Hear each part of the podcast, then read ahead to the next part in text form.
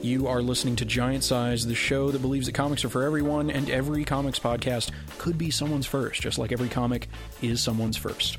I'm Moises Chiullan. Joining me, as always, is the Poison Ivy to my Harley Quinn, a guy I get away with calling Puddin'. John Gholson. How are you, John? I'm doing super. Man, Superman. It's been a, a good long while since we've recorded, uh, and I've missed you, John. I've missed you so much. Since we last recorded, we had Fantastic Four Denny's together. Mm, yeah. Uh, We did. I had the Thing Burger. I had to. I had to get the Thing Burger in my gullet before. uh before the box office made sure that there was the menu for no you. more menu. Yeah, no more Fantastic Four themed menu. Surprisingly, um, flavorless in a weird way, considering Yeah. how much stuff is on it. It's just sort of like it just tastes like burger. Tastes, Uh, tastes like uh, like meat, fat, and carbs. yeah.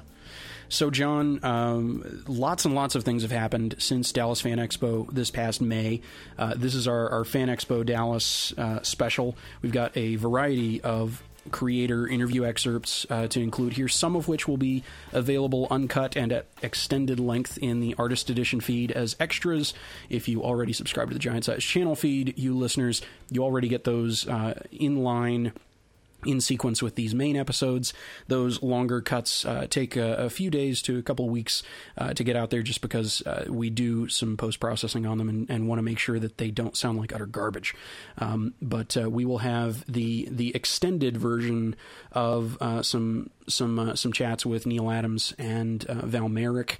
Um, resulting from this episode, uh, we've got a, a, a bunch of, uh, of cool people uh, that were at this show that we talked to at this show. Uh, it was uh, it was it was a big pile of show, uh, and that's not, that's not a derogatory. I'm just saying it was it was a thing burger stacked size of show. But much more flavorful. Very much more. There a lot more marbling, uh, and uh, you know I'm I'm going to lose the food metaphor. Uh, it's it's uh, it's one of my favorite shows every year, uh, and and I I love every single bit of it that uh, that uh, my buddy Mark Walters touches. Uh, and uh, on the media guest side of things, I got to um, I got to talk to Tom Kenny. Uh, I got to talk to Tara Strong, Charles Martinet, the voice of Mario, uh, some some voice actor talents, which was really great for me. And and I, I finally got to to actually hang out a little bit with Jimmy Palmiotti and Amanda Conner, who I've seen at show after show after show. Uh, we were we were designated uh, dark acolytes in uh, in in the church of of Bernie Wrightson, um, in in a hotel bar. A lot of things happened. A lot of feels were had. John, Yeah. how was the show for you? Uh, it was a it was really really good. I got I hosted my first uh, sketch duel at that show. Uh, Kenneth Rocafort and uh, Ed McGuinness. Uh, that was that was really cool. I haven't done one of those solo. I've been up on stage with you before, but that was the first time I've gotten to do one um, by myself, which you know was a nice uh, a nice thing to be able to prove to yourself that that hey, I can I can do this. Yeah, and, and I wasn't a liar telling you that you very well could do it. In fact, various Canadians from the Fan Expo side of things were like, "This guy's really good, eh?" Oh, cool. That's that's nice to hear. They they said nice things to me too. You know, the different volunteers and things like that. Uh, because it was their first time. Like, hey, who's this guy? Um, but that's the wonderful thing about having a, a head full of uh, a working knowledge of different people's uh, careers is that you get you can come up with stuff on the fly. You know, I'm always surprised when I see you in the in the great big panels, like you sitting there with Tom Kenny and it's it, it almost becomes a case you know he plays to the crowd really really well but there's something about it as well that feels like i'm having I, i'm you know have a little window seat to a conversation between two people it doesn't necessarily feel like uh everything is is pitched out towards the crowd as much as it is just it, I don't know how to describe it because you're in a room with hundreds of people, but there's something more conversational Yeah. about it. And and I've seen you do that with Kenny. I've seen you do that with uh, with pretty much any of the huge names that you've had in the big halls. So. Um, John, I already so I like you. just You're- you're- I just aspire to uh, to Oh, do that. shut up! I mean, you're you're the guy who's in actual movies that get actually released, and you know you can find Zero Charisma right now, probably on a streaming service, or you can buy it on disc at Amazon or uh, your your local record or DVD store of choice. Um, speaking of Tom Kenny, the, the first thing I, I, wanted to cut to actually that we, we mentioned in the outro to our Comicpalooza show was just a, a short bit of the chat uh, that I did with him that uh, that kind of centers on his his comics nerd fandom. Um, and uh, and this uh, this was also excerpted on a, a, recent episode of Electric Shadow uh, that I'll point you to in the show notes at esn.fm slash giant size slash 39 as this is giant size episode 39 um, and then we'll come back and we'll we'll start uh, we'll start we'll start jumping down the list of really uh, great comics talent names and uh, and hear some interesting anecdotes and uh, thoughts and uh, and feelings from various people. Sound good john? Sounds good to me. We have a wonderful array of fabulous guests at this show, but I, I want to say, Tom, you might take the nerd crown as like nerd bona fides. You're picking out Hulk art on kids' shirts as they come up to your table and going, you know who drew that? Is this person? This is why they're important. You should go find those comic books. That's what right. were your That's comic right. books, man? That's right. That's I told, yeah, because there was somebody that had a drawing of Hulk by Marie Severin, who was like mm-hmm. one of the few Silver Age female comic artists. You know, which is like you know that was a man's world back then, and she uh, absolutely. I know. I'm a nerd. I'm, what, you're what, right. I've, I've, got the nerd crown. What, what, why don't talk to me about crowns? Uh, last, last time I put on a crown, it didn't work out so well. Are there are there projects like Adventure Time that you get the first script and you look at it and you say, you know, you never know what's going to be a hit, but you look at it and you say, there know. is something strange and interesting and daring and different about yes, this. Absolutely. Is that, that something you felt just right from the word yes. go? Yes, uh, SpongeBob and Adventure Time really both had that feeling, you know, and uh, too, you know, where you look at it and you just go, wow, this is this really isn't like anything else that I've seen. You know, th- those three shows in particular are shows that I can look at and go, I can't really point to that and go, oh, that's an outgrowth of this. You know, I mean, obviously, everything after a certain point is Ren and Stimpy influenced. You know, yeah, Ren and Stimpy was such a game changer. It, it, it made cartoons funny again, right? It's like, it's like you know the '70s and '80s cartoons. There just wasn't a whole lot of that that classic Warner Brothers type comedy, and and uh, you know, yeah, I think w- without Ren and Stimpy, you wouldn't have had stuff like Rocko's Modern Life and, and things like that. But but most of those shows, you, especially Adventure Time, and w- w- in particular, was one where I knew about it because my kid had seen the short on YouTube where they go to Mars and Abraham Lincoln is there. You know that one, and that's not me as the Ice King, right? That's John uh, Crypt Keeper uh, Kassir as as the Ice King in that one, and then so I was very well aware of that short. My kid and his friends would just watch it 8,000 times and think it was so strange and wonderful. And then when they started casting for a new Ice King voice, I don't know why, but uh, I just went in and, and read for it. And I had to go in a bunch of times. You know, like, like that's I just did my, my uh, fifth graders career day uh, last week at school. And, uh, yeah, and, and, you find, yeah, I know, it's like, how am I going to, I can't follow the dental hygienist.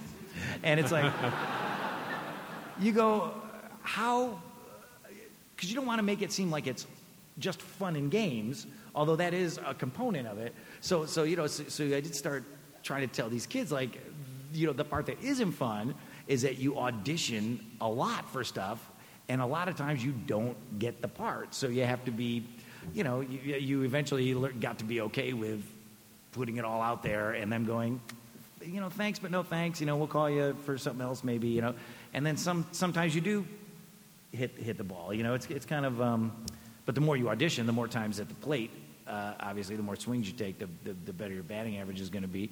So, um, you know, it's uh, you know that's if, if there's anything that's kind of tough about the job, it's that. Like you see those projects that you go, I really want to be on this. I will be really sad if I'm not on this. I'm going to really try to give them the best audition that they've ever seen. And, you know, sometimes it works and sometimes it doesn't. But with Ice King, I kept getting called in again and again and again. And I'm like, I can't. And Pendleton Ward is um, such an eccentric. Yeah. Have you guys ever seen him? He is a Texas guy, isn't he? I, that sounds I think right. he is. I, I think he's he, from, he he's visits from, Austin a lot. Yeah, I think all he, my friends are like, oh, I'm having drinks with Pendleton Ward. I've been to Austin with Pendleton. Yeah, he, he's he's great, but but he was hard to read, and I couldn't tell. He's not real um, talkative, you know. So I, I, just didn't know whether he was liking what I was doing. I'm like, And then they, they would go, thanks, you know, I've got to do Ice King. Hi, what do you think of this? And, you know, I try to go, I know he's tragic and he's sad. I'm going to try and play the tragic sadness kind of real, you know, like a, like a real serial killer. You know, I forget, forget that I'm in a cartoon, you know. And They'll make it cuddly in the toys. Yeah, exactly. And then you would leave, and then, then they would go, thanks. And you leave, and I go, I don't, maybe he just keeps bringing me, back in to make sure he hates it. I just wanted to make sure I didn't like it. Yeah, I don't like it. So, so Ice King was a really tough one to book, you know, and, um, and, and I love that character so much. It's so fun to play him. There's so many layers and, you know, levels of tragedy that they keep revealing. And it's, uh, I, there are some Ice King episodes that have really genuinely made me cry. 32 year old man weeping watching a cartoon. Yeah, I- I've cried. I- I've, I've, I've cried at Simon and Marcy, and uh, Oh, yeah, God. it's, uh, yeah. Why'd you have to say the name? I know we're sensitive. Us sensitive dudes. We make good boyfriends, though. Us sensitive dudes make good boyfriends. the best. We're both married, though. Not to each other, but married separately. So Tom Kenny, uh, as as you uh, put it so eloquently in the Comicpalooza special, uh, really is a nerd among nerds. He really, real deal, just pulls the stuff out of thin air. Honestly, you were the person that I would compare this talent to more than anybody. You who had a, a, a, professor at Savannah College of Art and Design, uh, W. Freakboy, as the encyclopedia of knowledge. That just kind of pulled it out of nowhere. Well, Kenny's Kenny's got one up on me because he's good with those numbers. Like he can tell you issue numbers and dates, and that's where I really fail. Like you can tell me like who, you know, I can I can pair creative teams pretty good from periods, but he can get down to the nitty gritty of like numbers of when they first started and first appearances and what year that was, and that's that's where I kind of fall apart. Well, I am really thrilled that you know he gave me his number and said that he wanted to be on the show and that it sounded like a lot of fun. And he said, "Can I just do it on the phone?" And I said, uh, uh, "However you would like." Yes, SpongeBob. Whatever you say, Ice King. Uh, sure thing, Doctor Octopus.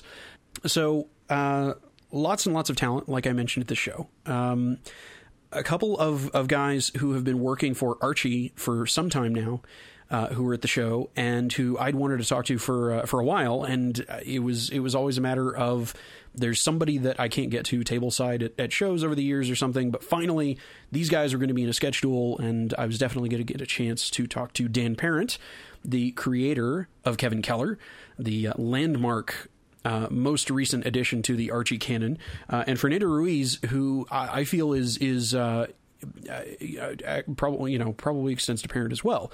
Um, one of the one of the most uh, unsung, uh, really major talent artists that are out there um, because you know not everybody reads Archie, and that's that's where the majority of his work is. Um, these guys these guys were great and super uh, super friendly and uh, humble. And I, I guess John, um, what, what was your experience with the with these uh, these two guys playing with with some of the uh, even more popular than they were before toys in the toy box? Yeah, you know, I don't think an Archie artist would have been uh, a draw at a Comic Con even five or six years ago, except to those um, really die-hard, hardcore Archie fans.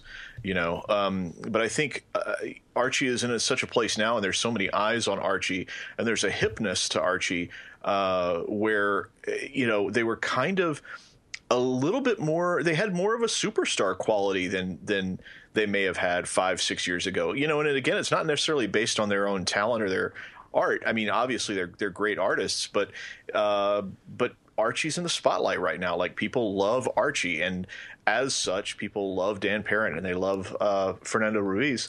Um ruiz right now is uh working on uh, archie versus predator. You know archie's been doing these books that are really uh like kind of pushing the envelope with stuff. They've got the chilling adventures of sabrina which is a great horror comic for adults uh, as is afterlife with archie.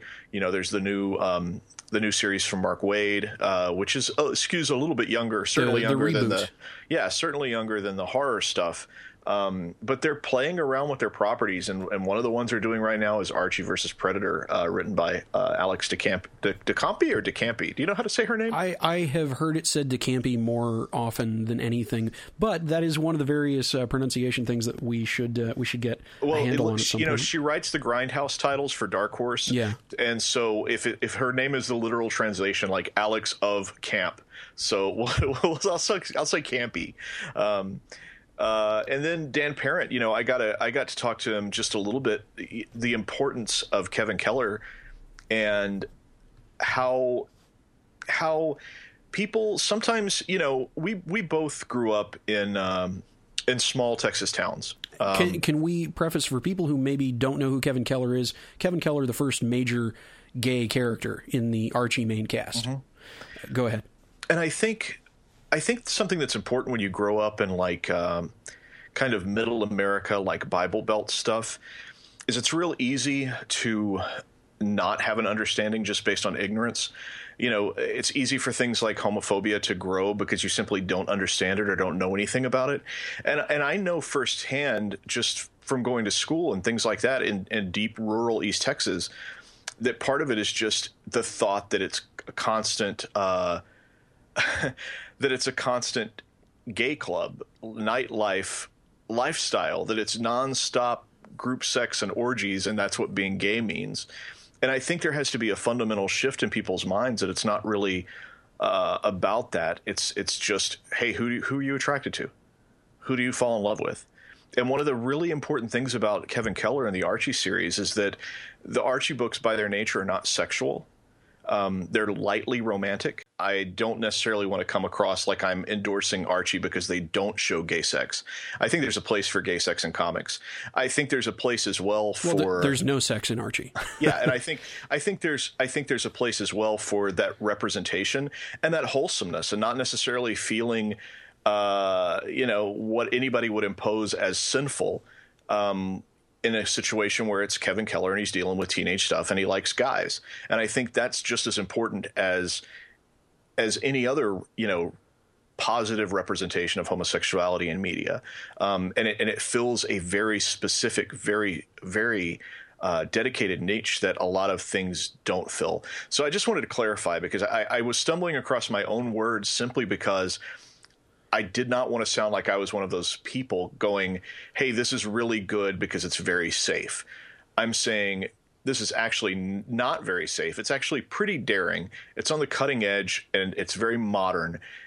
And it's also very true because it's it's simply about romance and attraction and and I think that's great. Well, who'd have thunk that, that it would be cutting edge and daring to do something as controversial as focusing on the human relationship side of intimate relationships themselves? Dude, You I know, and that's why I feel so dumb even saying it because it's like I feel like I'm bending over backwards to praise a thing that we should have already gotten over. Like well it's because ago. it's because we do a show that is about a medium that is so well known rightfully so because of the way that the output has been for a significant amount of time for spine twisting elastic waisted unrealistically proportioned super sexualized imagery in particular of women but also of impossibly beefcakey men. That there there is no marbling in that sirloin.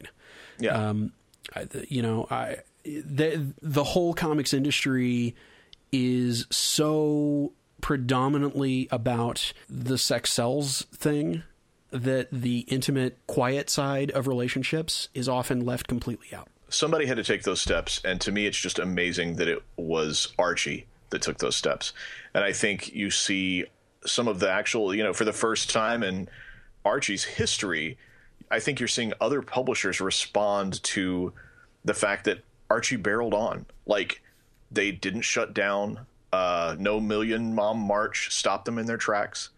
They just barreled on and they barreled on with popularity and they bar- they barreled on in a way that connected with readers.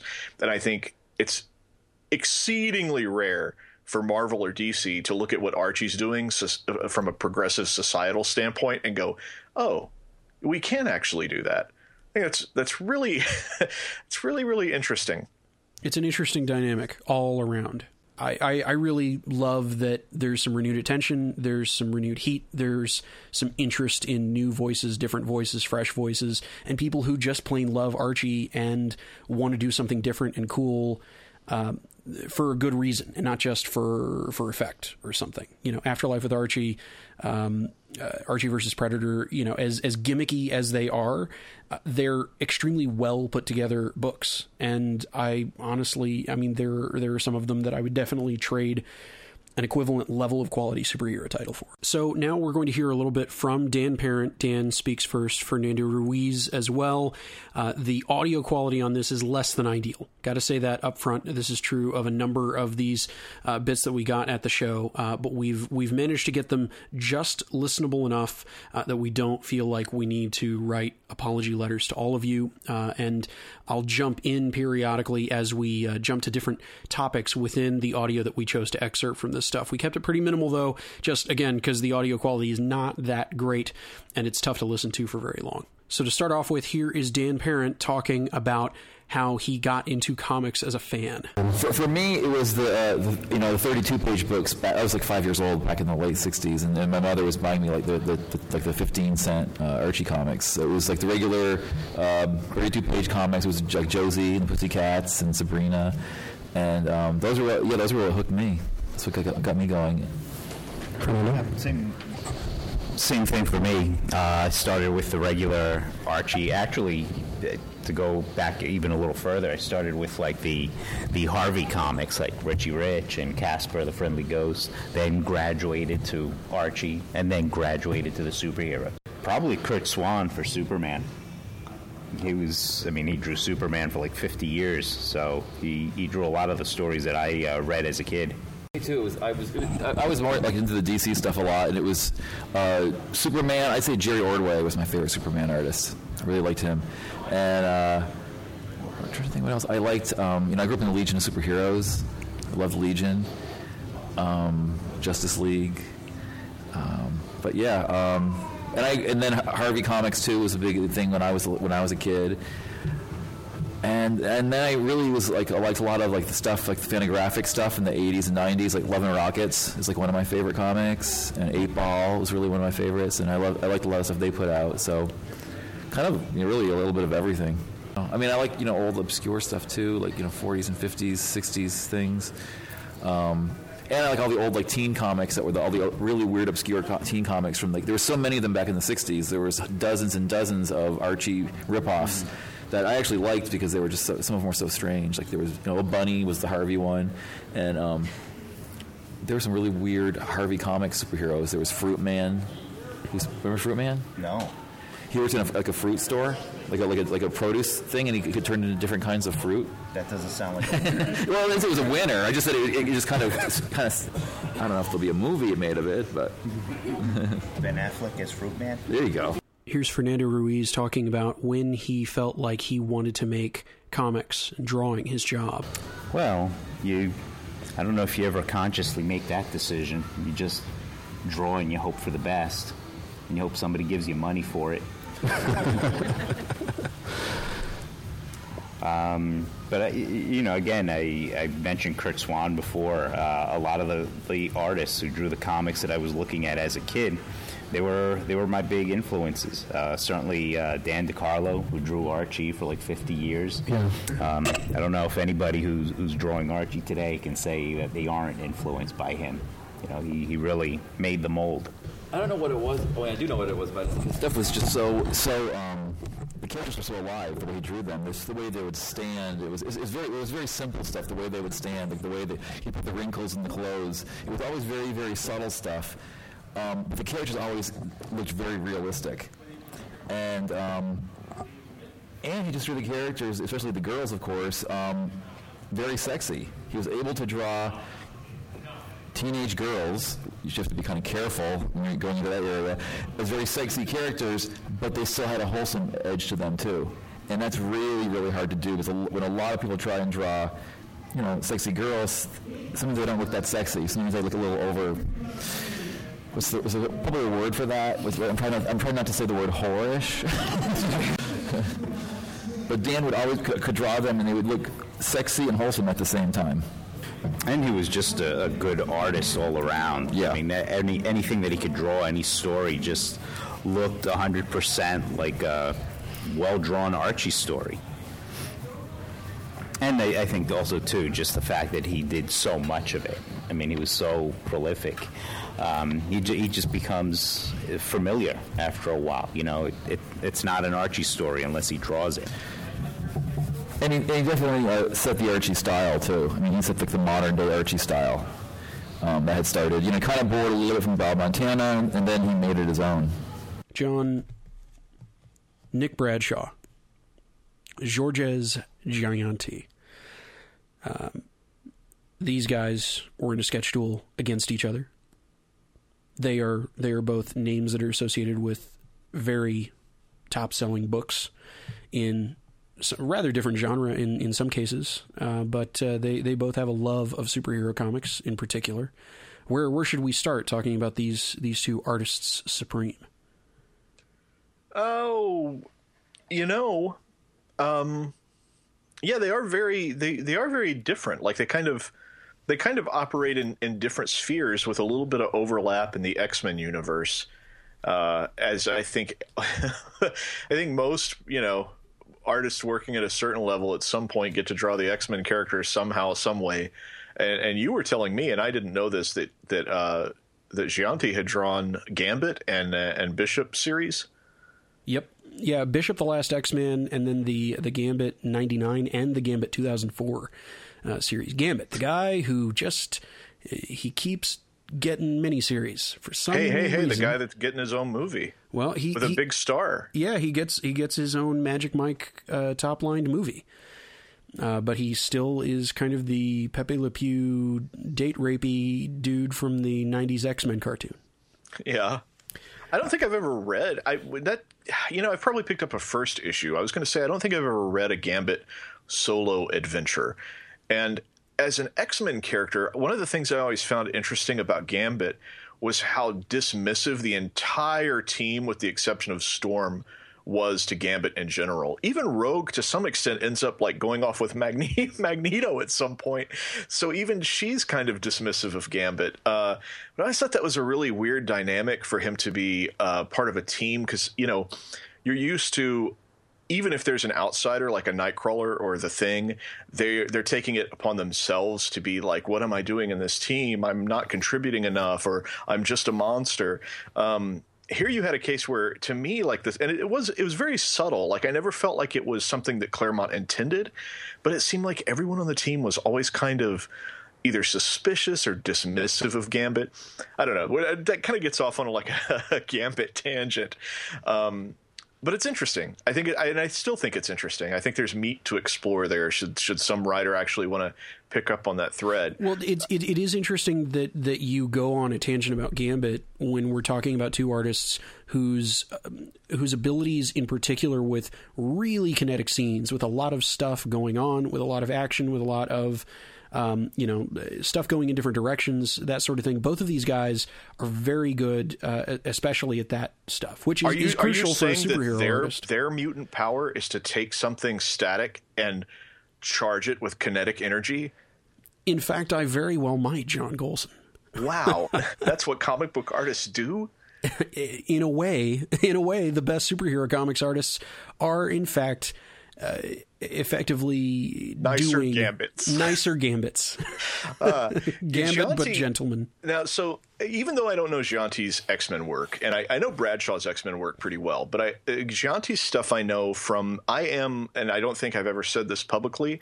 I am a um, I'm a brown coat. wow, you that into Hitler? Yeah. Uh, Oh, I'm no, sorry, the- that's brown shirt. the brown brown coat, not brown shirt. Okay, sorry, Yeah, I get I um, get it mixed up. I am. I'm like a low. I, I always say like low level because I I don't think I could win a game of like Firefly Trivial Pursuit, but I really like it, and I've watched that short season probably three or four times. I saw the movie opening night. It it is part of my fandom. It's not necessarily like an extended part, but it sure was cool. Um, and so I read Serenity Leaves on the Wind, which was the continuation of the series um, that George Jeanty drew for Dark Horse. Uh, and so that's where I know him from. And then Joss Whedon fans probably know him better from his work on continuing uh, the Buffy seasons in comic book form.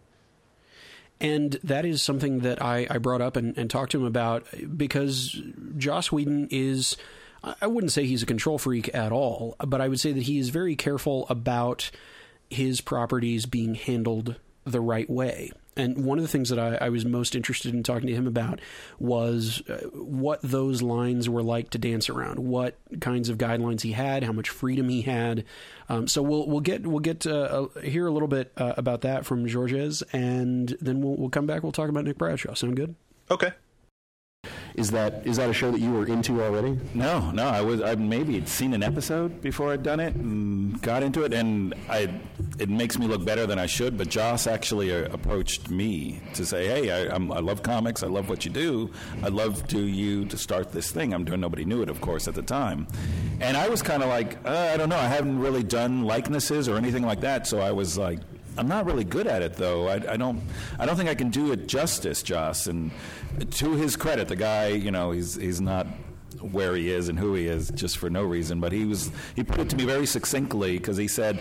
Um, when you do it, I don't. I'm not as interested in it looking like Sarah Michelle Gellar. I just want her to look like Buffy. And for some reason, that just clicked into my head. Oh, okay. So you don't. He's like, I don't want it to be a photo reference. You know, that's why I, we could go to other people who would do photo reference, but I want it to be a comic, and I want you to represent what Buffy would look like if she was in a comic book. And I was like, oh, oh, that I get.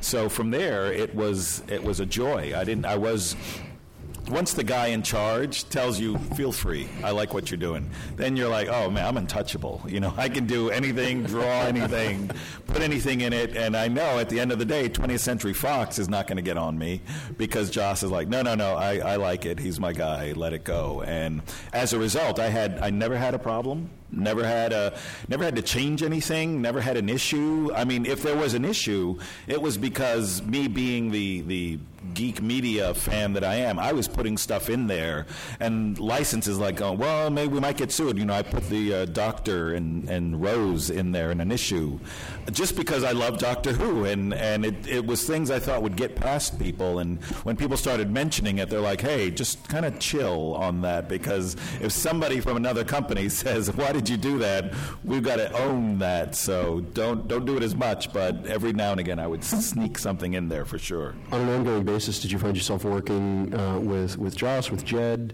uh, with with somebody you know from the Mutant Enemy team in particular? Uh, everybody, yeah. That was a great thing about Joss too. When we started doing season eight, uh, he started it off just like the TV show. He he approached it just like he did the TV show for any Buffy fans or, or Whedon fans.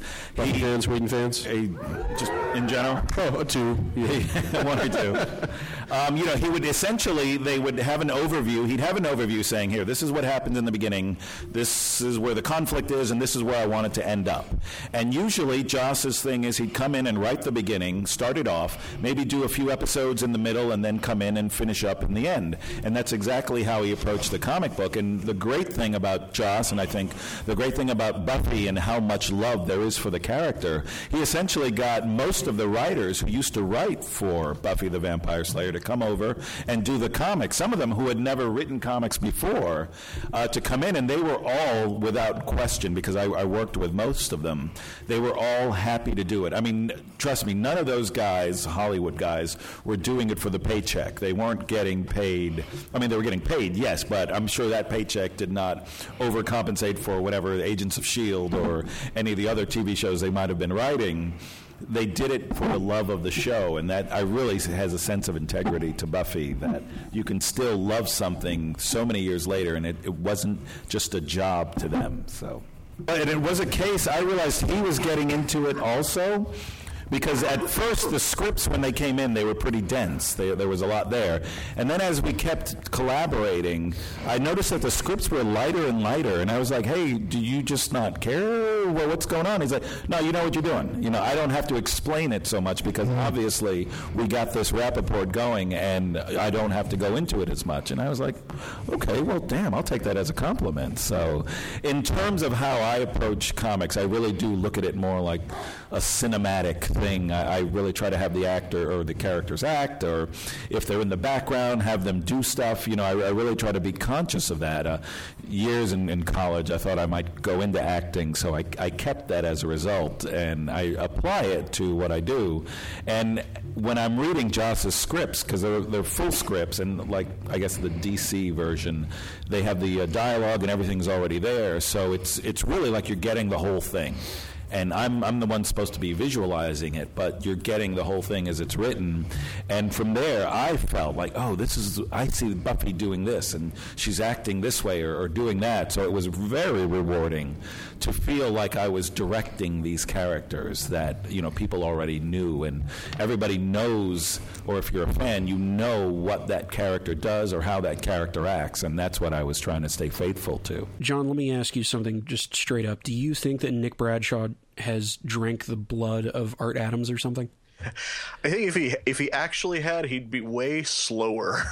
uh, you know, I, I, think Art Adams would be the first to admit. Actually, I've read an interview. I remember when Monkeyman and O'Brien first came out because as fans, the assumption always was that Art Adams was really, really slow. Just it took him forever.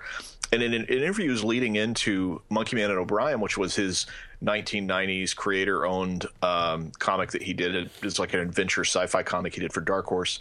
Um, one of the things he said in the interview was that he wasn't slow, he was just lazy.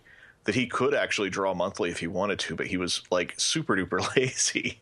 Uh, he's he is a formidable talent. Um, Nick Bradshaw. The first time I saw him, I, I did. I was like, "Who's this? Who's this guy that wants to look like Art Adams?" the good thing about Nick Bradshaw though is he can uh, he can turn in pages on a deadline. so uh, so you get to see that kind of Art Adams style and all the things that you that you like about Art Adams' work um, on a monthly basis, but also it's not Art Adams. Like it is Nick Bradshaw, and there's some and there's subtleties there, and it's like I've read both of those creators extensively. Like I have a bunch of Art Adams work, and I have a bunch of Nick Bradshaw work. And Bradshaw's not so much a clone that if you showed me a Bradshaw picture, I wouldn't be able to go, "Oh, that's Bradshaw." You know, I can I can taste test. I, I can take the Pepsi challenge on on Adams and Bradshaw and, and tell the difference between the two. And Bradshaw has his own certain things that he likes to draw and and um, a certain degree of playfulness. Art Adams is also playful, but I think there's um, there's just something different in their work that really shows when you when you really dig into their monthly output. Um, Bradshaw really came to life for me on Wolverine and the X Men. Uh, you know that what was he the, made that that book a joy. What was the setup for that series? Was this was this the first time we saw Wolverine in a particular light as as related to the Xavier School? He was headmaster of the Jean Grey School. Um, it happened after an event called Schism, where Wolverine, of all people, felt like Cyclops was pushing the younger mutants too hard, um, forcing them to be more warriors. Where he really felt like childhood and, and your teenage years were not the time that you had plenty of time as an adult to be a warrior. Um, and so he he wanted to bring the school back and really focus on their education and letting kids be kids. And Bradshaw drew the hell out of those kids. I mean, just just a love of those characters coming off of the page. Uh, you know, when when Bradshaw drew that book, you really got you really got to feel that he really enjoyed drawing these weirdos. Like a lot of them are, are really strange, uh, and and they're but he made them so lovable. Um, yeah, it's a really really good book written by Jason Aaron. Uh, that was really good. And then he's since then, you know, he's worked um, on Guardians of the Galaxy with uh, with Brian Michael Bendis. I think right at the time when you know pretty much all eyes were were on that book because of the movie. Um, so so we're going to get to hear a little bit from Nick Bradshaw, in particular about his love and appreciation of the work of Art Adams, and we are also hoping to uh, to get some of his time uh, to be a, a, guest on the show uh, with with the two of us in the future. You know, we we come across these guys at conventions and we talk to them, and there's some of them you just have an instant rapport with. You know, I told you at the at the uh, was it the Dallas show that that I met Cully Hamner. Yeah, yeah, and just had an instant rapport. And, and Nick Bradshaw is one of those guys as well. Like you know, just came and made small talk, and the small talk was easy and and flowing, and uh, just had an instant rapport with him, and, and, he seemed like a really great guy. Yeah, I, uh, I I'll, I'll, put it this way: he uh, he is the kind of person that when when you tell him, "Come on the show, let's just talk about Man Thing for an hour," he is he just lights up. um, he he is not one of those pros who has let his fandom subside. He's uh, he's a fan for life. So here's Nick Bradshaw giving uh, true proper due, uh, though he's he's humble about it. He's got that Canadian you know humbleness to him. Uh, he he really he really gives uh, gives due to his hero and uh, and one of ours, Art Adams. It's kind of funny because I was talking to Bob Layton about this. We both used comic books as uh, our way to actually teach ourselves to read. And for me, it was Archie comics. Um, I inherited a huge box of those uh, old digests and the old single issues. So it was always something that I was sort of into. But then uh, when I went into the shop to pick up some Archies one day, the owner had says, "Listen, I got a huge box of these superhero books. Do you want them to try?"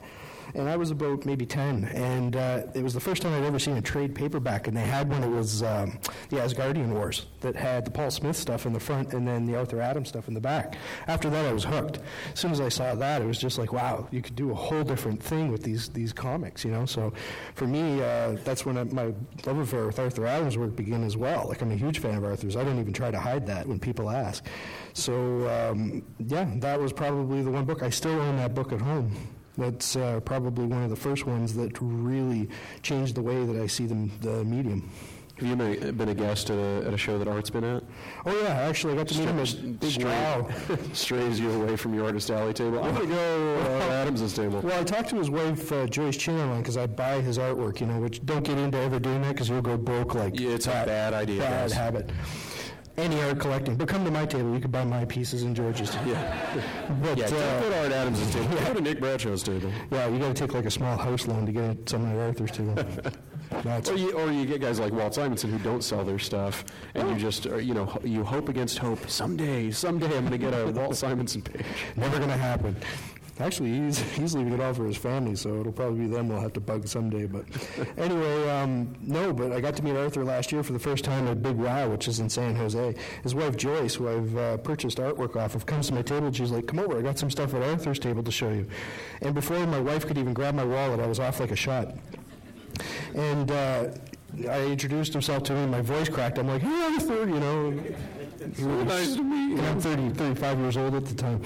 So uh, anyway, I got to uh, be introduced to him, and then he hauls out this piece that's almost the size of this table, and it was this original Sin uh, multi-cover thing that he did. Oh my god! And it wasn't completely finished, but I was just kind of sitting there looking at it, and then within two minutes, I look up and I realize there's like a crowd of 40 people with their cameras out, drooling over and snapping photos. It was just ridiculous.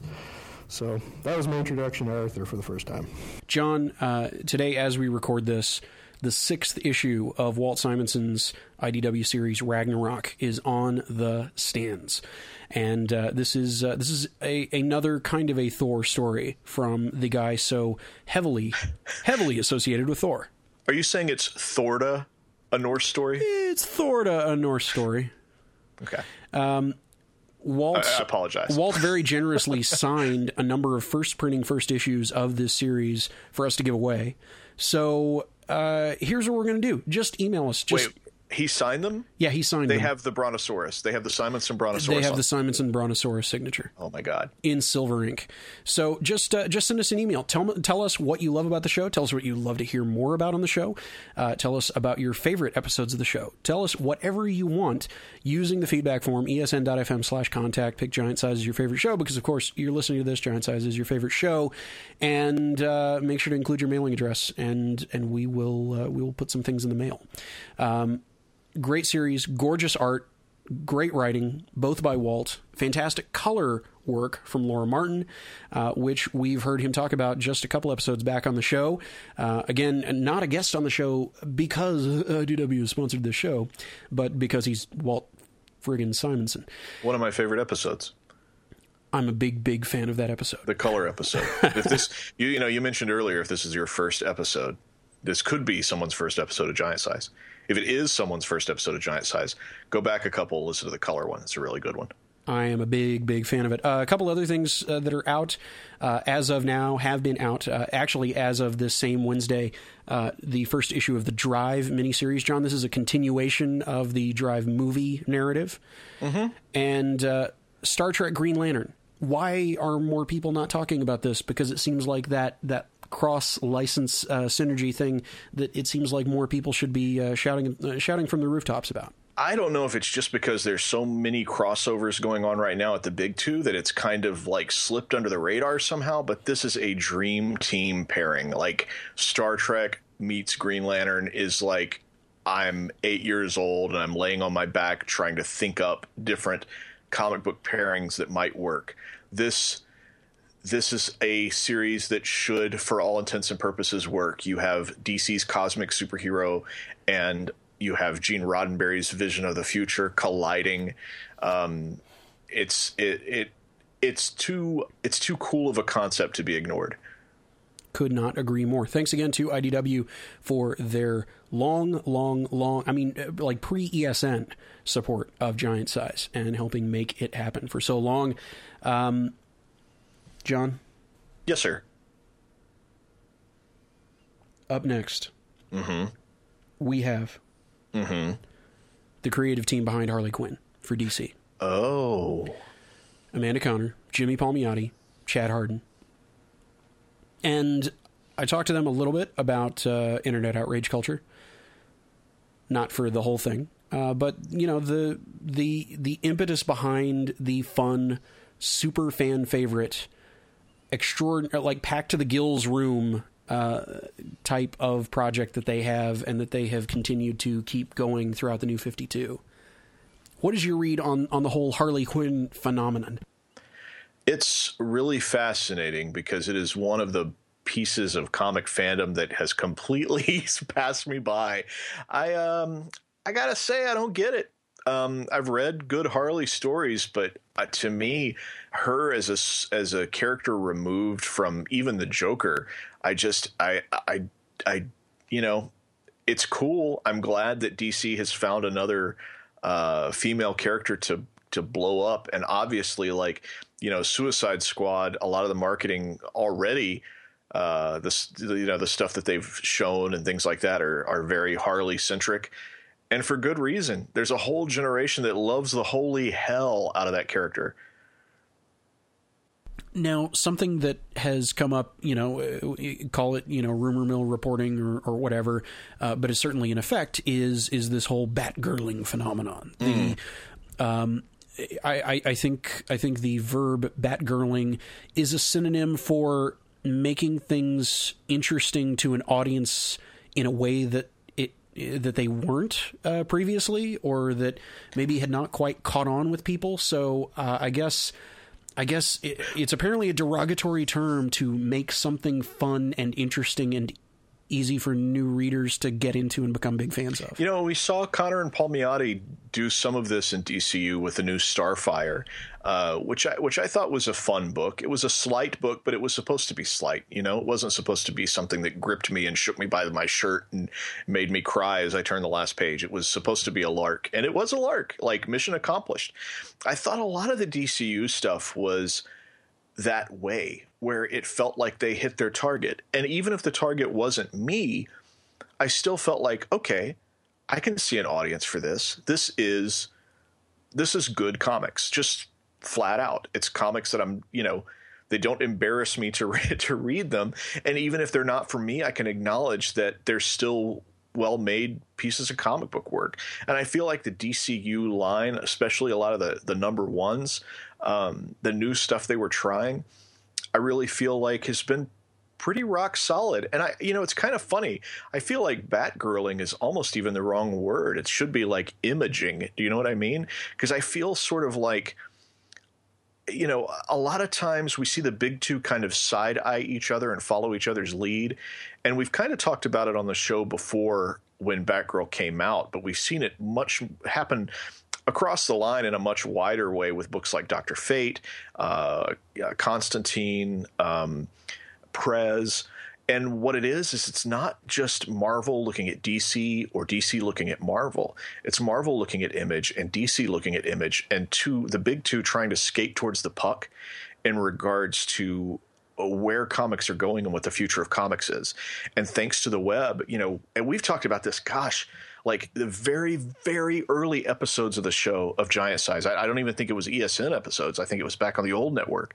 And talk about like how one of the really subtle impacts of web comics is that people were exposed to dramatic storytelling in a variety of art styles.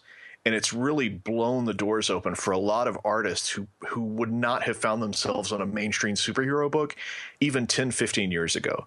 Um, and, and i think that's fantastic. It's great that i can look at DC's line, and the books all look different, uh, and they they all have their own distinct flavor. I think it's I think it's terrific. I could not possibly agree more. Um, one one of the things that has bothered me the most about superhero comics is that a criticism that I've leveled on on the Green Lantern books, you know, having the Lucky Charms rainbow of you know different uh, different colored marshmallow lantern Corps, in some ways as a story technique, totally worked.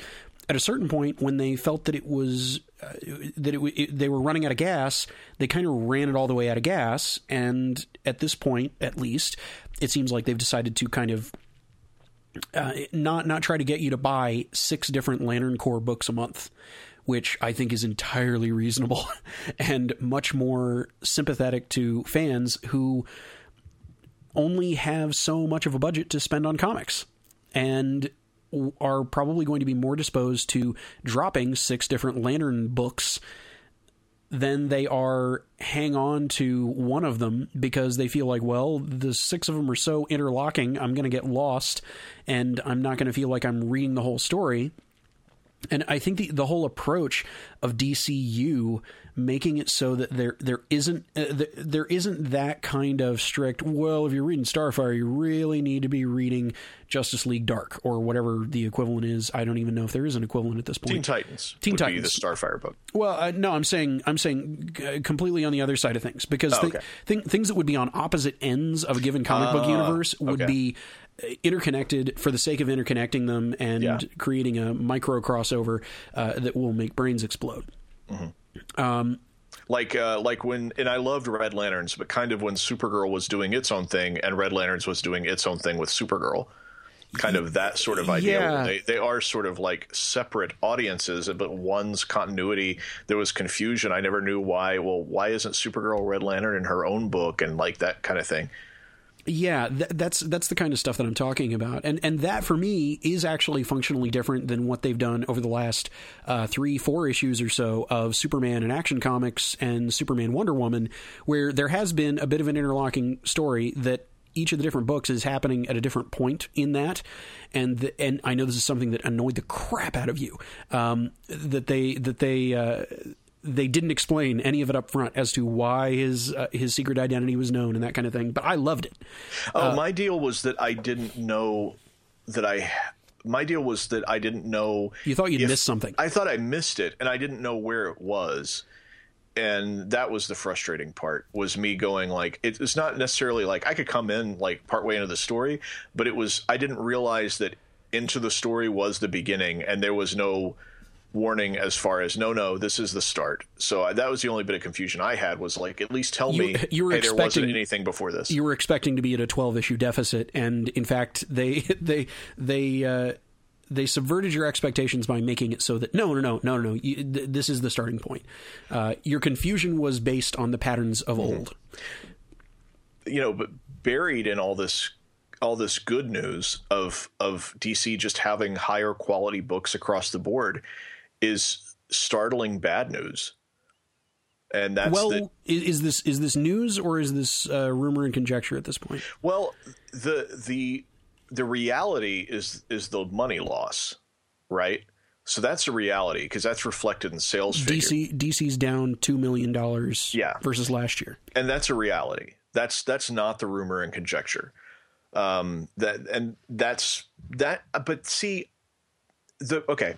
So the rumor and conjecture comes up that they are going to retreat from this creative burst that they've had. Um, that they're going to kind of go back to the old ways because that was what was working. That's the part that to me feels a little bit made up.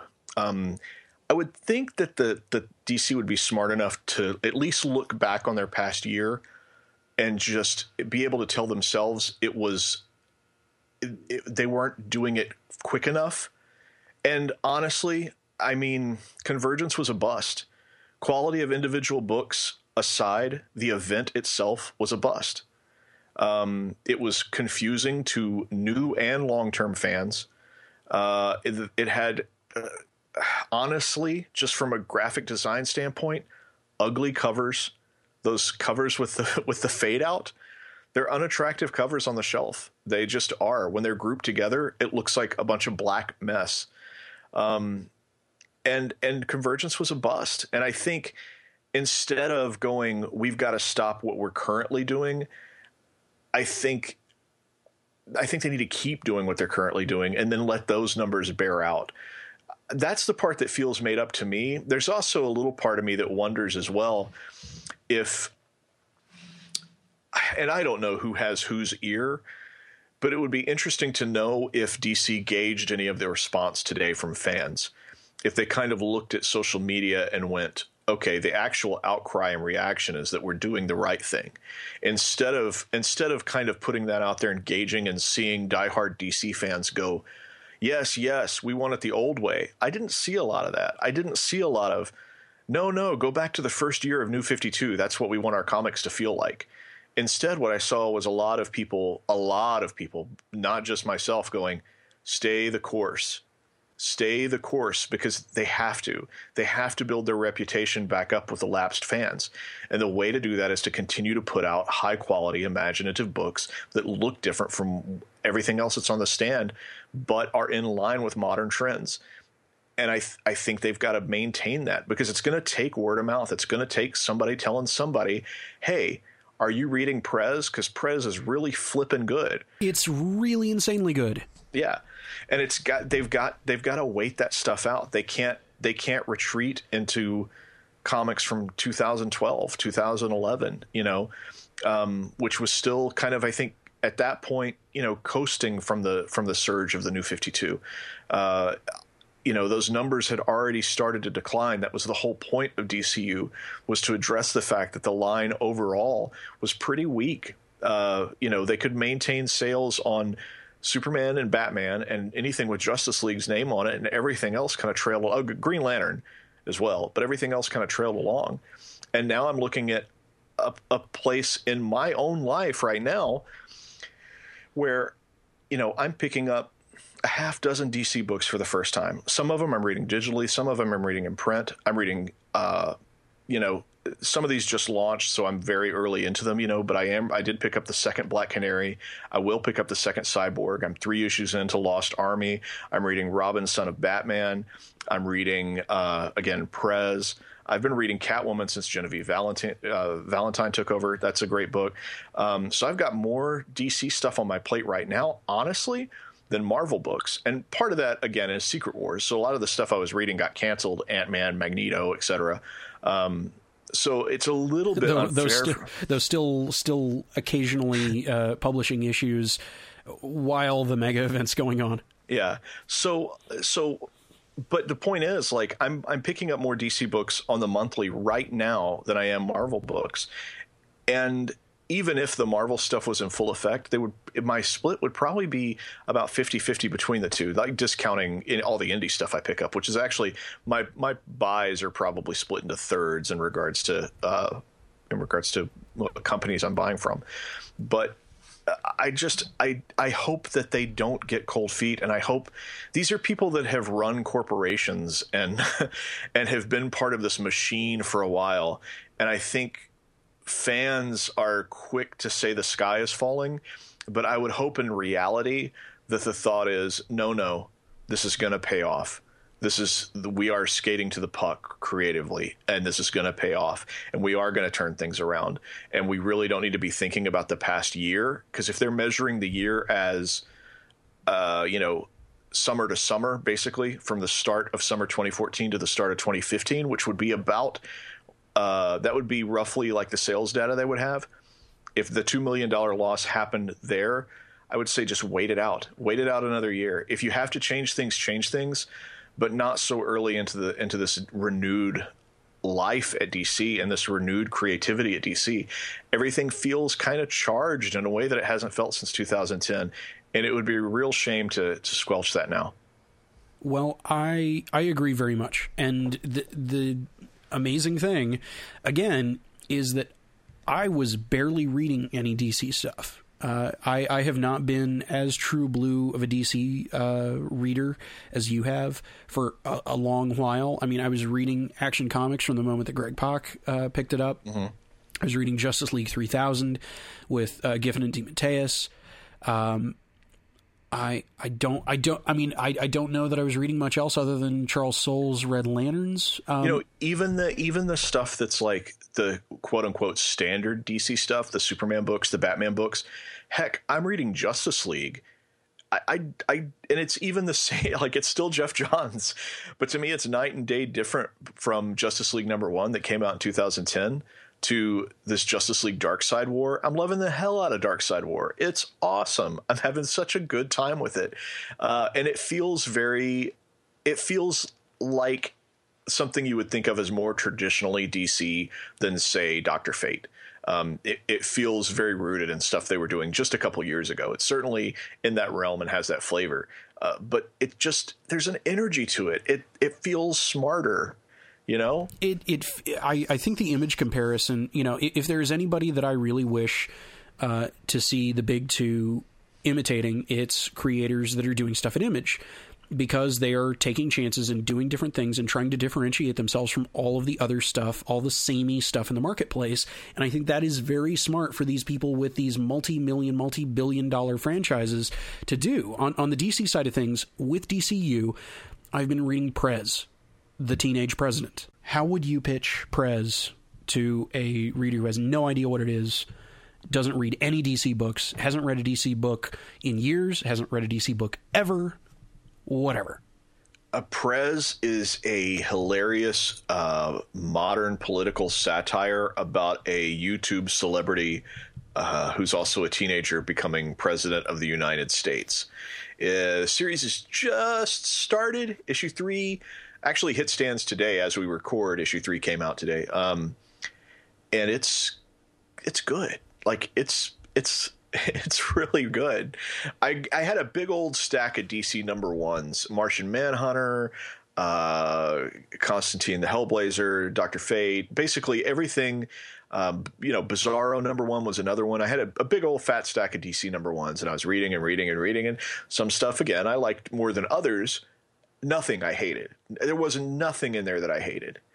Uh, but I loved Prez. Like that was the one where I was like, this this book here, this book's good. It doesn't take place in the DC universe, I don't think. Maybe it takes place on like an alternate DCU, another Earth. I don't know.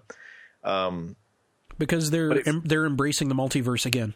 Yeah, but if you like indie books and the and the big two you kind of stay away from just in general because you think their output's boring. Uh, Prez is the kind of book that that might change your mind if you're reading stuff from IDW, if you're reading stuff from Boom, from Dynamite, Image, Oni. Uh, you, you Oni, you can't ignore uh, you can't ignore Prez. You got to give it a shot. I am reading Superman and Action Comics both for the first time since the 90s. Um, loving what Gene Yang is doing in the main Superman book. Uh, loving, continuing to love what what Pak and Kuder are doing in Action Comics. Um, I've been I've been enjoying I, I have been enjoying this Superman story to the point that I have been haranguing people on Twitter where where are these t-shirts where is this Superman logo t-shirt why isn't DC already making this uh, don't they have a gigantic merchandise machine um, I'm I'm a big big fan of of the way that they're playing with taking away Superman's secret identity. Where yeah, it, okay, it's a gimmick. Any anything that is a hook is a gimmick, but it's something that that for me has not been done with Superman it is very relevant. There's a lot of you know Ferguson and you know Black Lives Matter type uh, type stuff that has has definitely had an impact on the direction of of parts of this. Um, but it is not so politicized that if you fall a bit more on the right hand side of the political spectrum, you can you can just find yourself hating it. It is uh, it is remarkably equal opportunity enjoyment regardless of what side of the political spectrum you're on. It is about the to me the the neutral type of social justice, the just plain decent people social justice. Um, so you know, some people who uh, who run the other direction at the mention of that term, they don't listen to the show already. So I'm not worried about losing them. Um, so let's let's hear a bit from from the the Harley Quinn team. Uh, I I am with you. I don't know how long I'm going to stick with the DC books if they're going to suddenly course correct away from what I think is a very positive direction, which is following the lead of letting ingenuitive creatives do what they do best. And again, we're not saying that that's definitely what they're doing, but that's that's what the rumor mill seems to point to, and the type of thing that major corporations do when suddenly there is a giant loss um, projected, and they need to look like they're doing right by their stockholders. Um, Mm-hmm. So here is to creative ingenuity and uh, maverick spirit, and uh, here is to Harley Quinn. When we first got the gig for Harley, um, Amanda started drawing. You know, she wanted to redesign it like she does everything she touches, and um, and she started putting padding because she said it made sense. And eventually, it started looking like a roller derby uh, outfit. And we decided, well, why not? Let's put that in the book.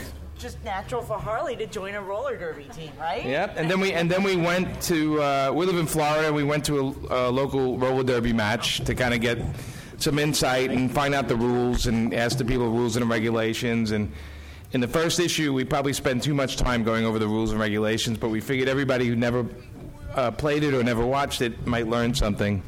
Um, but at the end of the day, you just have to knock the other person out of the way, and that's kind of fun too, you know. So so it made sense and. Um, and since then, a lot of shows we go to, we get invited, and if we're in towns, to the roller derby matches, and the, the gals come up and say, "You got to come see us. You know, we're great, and we destroy people, and we're fun, and we drink hard and party hard." And do you do that? You go out afterwards, you kind of celebrate, have a couple of drinks, late night hamburger and fries, that kind of thing, French right? fries. French fries. Yes. Um, so that's what we have Harley doing actually after she has a bout. She goes out.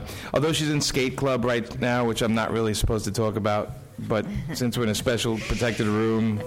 That was Jimmy Palmiotti, and now Amanda Conner and Chad Hardin on characters that they would like a crack at redesigning. I think my fantasy uh, uh, characters are, you know, one of them is is uh, Catwoman. Love to do Catwoman one day. Um, another one I Marvel related is uh, Tigra or She Hulk. Those are my other.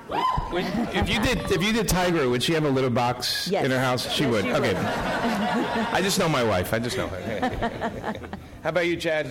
You know, I, I grew up on New Mutants, and Marvel's really just sort of taking mutants and just shoving them to the side. And I'm like, okay, before you get rid of them, let me play with them just a little bit. And yeah. I would love to do like my own New Mutants. Like New New Mutant, New Yeah. New Mutants. Yeah. Yeah. Yeah. Two news. Yeah, Tutu. Yeah. New New. Yeah. New New Mutants. Now the whole team chiming in on characters and comics reading experiences that hooked them early on as fans themselves. Little, little Annie Fanny in the back of Playboy when I was a kid. hey, all right, and a couple of older guys understand that. Because, you know, I had older brothers, two older brothers, and they had Playboys hidden around the house. With, Not you know, very well, obviously. obviously not. My mom knew where they were. They were under the hamper. They were whatever the hell they were. Um, but I, I got to tell you, the first comics I read were, you know, always the older brothers had them, and they were Archies, like Archie and Richie Rich, and I. Not coming from a family with much money, I used to read Richie Rich and go, "Wow, I imagine what that's like." You know, all that money. Um, but they were they were kind of funny comics, and then I discovered actually Fantastic Four was the first one that hit me and i was like this is great and i started hunting them down but it's not like now like you know there was one comic store there was one comic store near my house in brooklyn and paul levitz worked there He was actually young Paul Levitz was the guy that climbed on the ladder and got. I would say, "Can I get Fantastic Four number 24?" And he and I said, "Can in better condition?" And he, you know, grunt, go up the ladder, pull the box out. Um, so it wasn't like now where you could just go and, and the the comic conventions they used to go to were in the basements of hotels in New York. And although that to be abstract, there used to be guys with original art, like stacks of Fantastic Four pages by Kirby for ten bucks each. When I was a kid, yeah. But ten bucks when I was a kid was like a, a grand or two grand. You know, like it was. I would shovel snow to make money, and ten dollars was something you did all day, and you got that ten bucks. So I would, of course, buy something stupid instead of buying the original art like an idiot. Um, but but I guess you guys answer the comic that. Oh, I, I actually when um, when I lost my first tooth, my um, the tooth fairy. I yeah. My, my the tooth fairy got brought me a nickel and a Mad magazine, and I don't remember what happened to the nickel, but that Mad magazine I just like carried with me for an entire I don't know two months, and just read it and reread it, and um, there was a time where I, you know, of course I read Archie's and, you know, all kinds of, mostly Archie's when I was really young. Um, and then I sort of got out of comics for a while, and then I discovered Wonder Woman. Got really into Wonder Woman. Lynda and Carter then, Wonder Woman? What's that? Lynda Carter Wonder Woman? Oh, God, yes. Yes. yeah. I, in fact, I was so into Wonder Woman, my my brother had this little gun that shot plastic pellets, and my parents, for some reason, had um, this silver coated cardboard and I fashioned some bracelets and I had my brother shoot at me with a little pellet gun. And about 20% of the time I would get it with the bracelets, but most of it was just like, ow, ow, ow, ow, ow, ow. Yeah. Um, and then I discovered Red Sonja, and then sort of let comics go again. And then one of my friends from high school, who I still keep in touch with, brought John Byrne and Chris Claremont's X Men into class, and then I was hooked again. And I just I keep getting rehooked, and then um, oh yeah, and then in college I read Frank Miller's Daredevils, and that got me hooked, like rehooked. I just keep getting rehooked on comics. So. It's a good like teaching class. Rehooked on comics. Rehooked on comics. Yeah. the kind of addiction that helps. yeah, I, uh, my my dad is uh, John Wayne's long lost son. Uh, wears cowboy boots, uh, football captain, athlete, and then he had me, this giant nerd, and. Uh, and his idea, my dad's idea of fun was every weekend we would travel up to Panguitch Lake, Utah, which is just this tiny little place in the middle of nowhere in Utah, way up on a mountain. And this is before tablets and phones and, and, and whatnot. And uh, back in the day. Back in the day. So, but when we would stop to get gas, they would have the comic rack. Okay.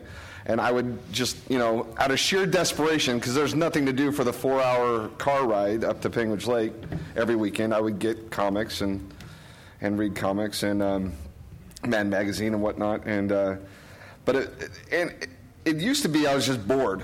But there was X Men Annual Ten by Arthur Adams that I picked that up. And like like comics before were they were like fun, they were neat. But when I saw like Arthur Adams drawing, I was like, okay, this is what I want to do. Like this guy is like really really good. And then and then and then I started following artists, and so I went and got Longshot and and all this. But I, I too have a tooth story involving comics. My, I I had to have like all my teeth pulled when I was a kid uh, in the back. And um, misbehaved? no, I just have a wonderful mouth, and uh, um, That's what you're gonna. and so I, I, I had surgery, I and, and once mouth. again, I was going to be sick. So poor kid. I was going to, you know, go in the comic book store. Well, so they pulled all my wisdom teeth, and my mouth is just packed with gauze. And uh, they pulled my wisdom teeth, like two two middle teeth, so all my teeth could fit in my mouth. And I go into this comic store, and I, my mouth is packed with gauze. I'm like I'm like Brando in Godfather, Woo, you know. and I go in, and, and and once again, all the comics were on these racks, and I tilted my head down to look at the racks, and blood just pours out of my mouth oh, onto the floor. I've never seen anybody in a comic store freak out like that. That kid behind the counter freaked out that day, but. You literally bleed comics. Yeah, I, I just bled all over the all over the comic book store. So anyway, And on that note, we actually are closing out the first part of our unexpectedly two part Dallas Fan Expo special for 2015. This week's episode of the show was sponsored by IDW Publishing. You can pre order the deluxe hardcover edition of Walt Simonson's Ragnarok from IDW from your local comic shop right now. And pick up a bunch of those cool books they're putting out all ages stuff, licensed stuff, original creator owned stuff, like you heard about on the last episode. This episode is also brought to you by SaneBox. When you feel like your inbox really is devouring you, like a horde of zombies, like in, say, the Walking Dead comic, or any of a number of other comics that predicate themselves on zombie metaphors, SaneBox is there to save you. SaneBox is the headshot that is going to keep that zombie from devouring you. I was not previously a user of SaneBox before I reached out to them regarding sponsoring our shows. But here's the thing my friend Brett Terpstra, who hosts Systematic and Overtired right here on the network, he was right. Because it has radically, radically improved my ability to get stuff done. It intelligently goes through and filters my email and figures out stuff that I really just do not need to look at now, based on things that I've replied to, how quickly after receiving something I open things that they do all that magic. You don't actually have to think about that. Sanebox just does it for you.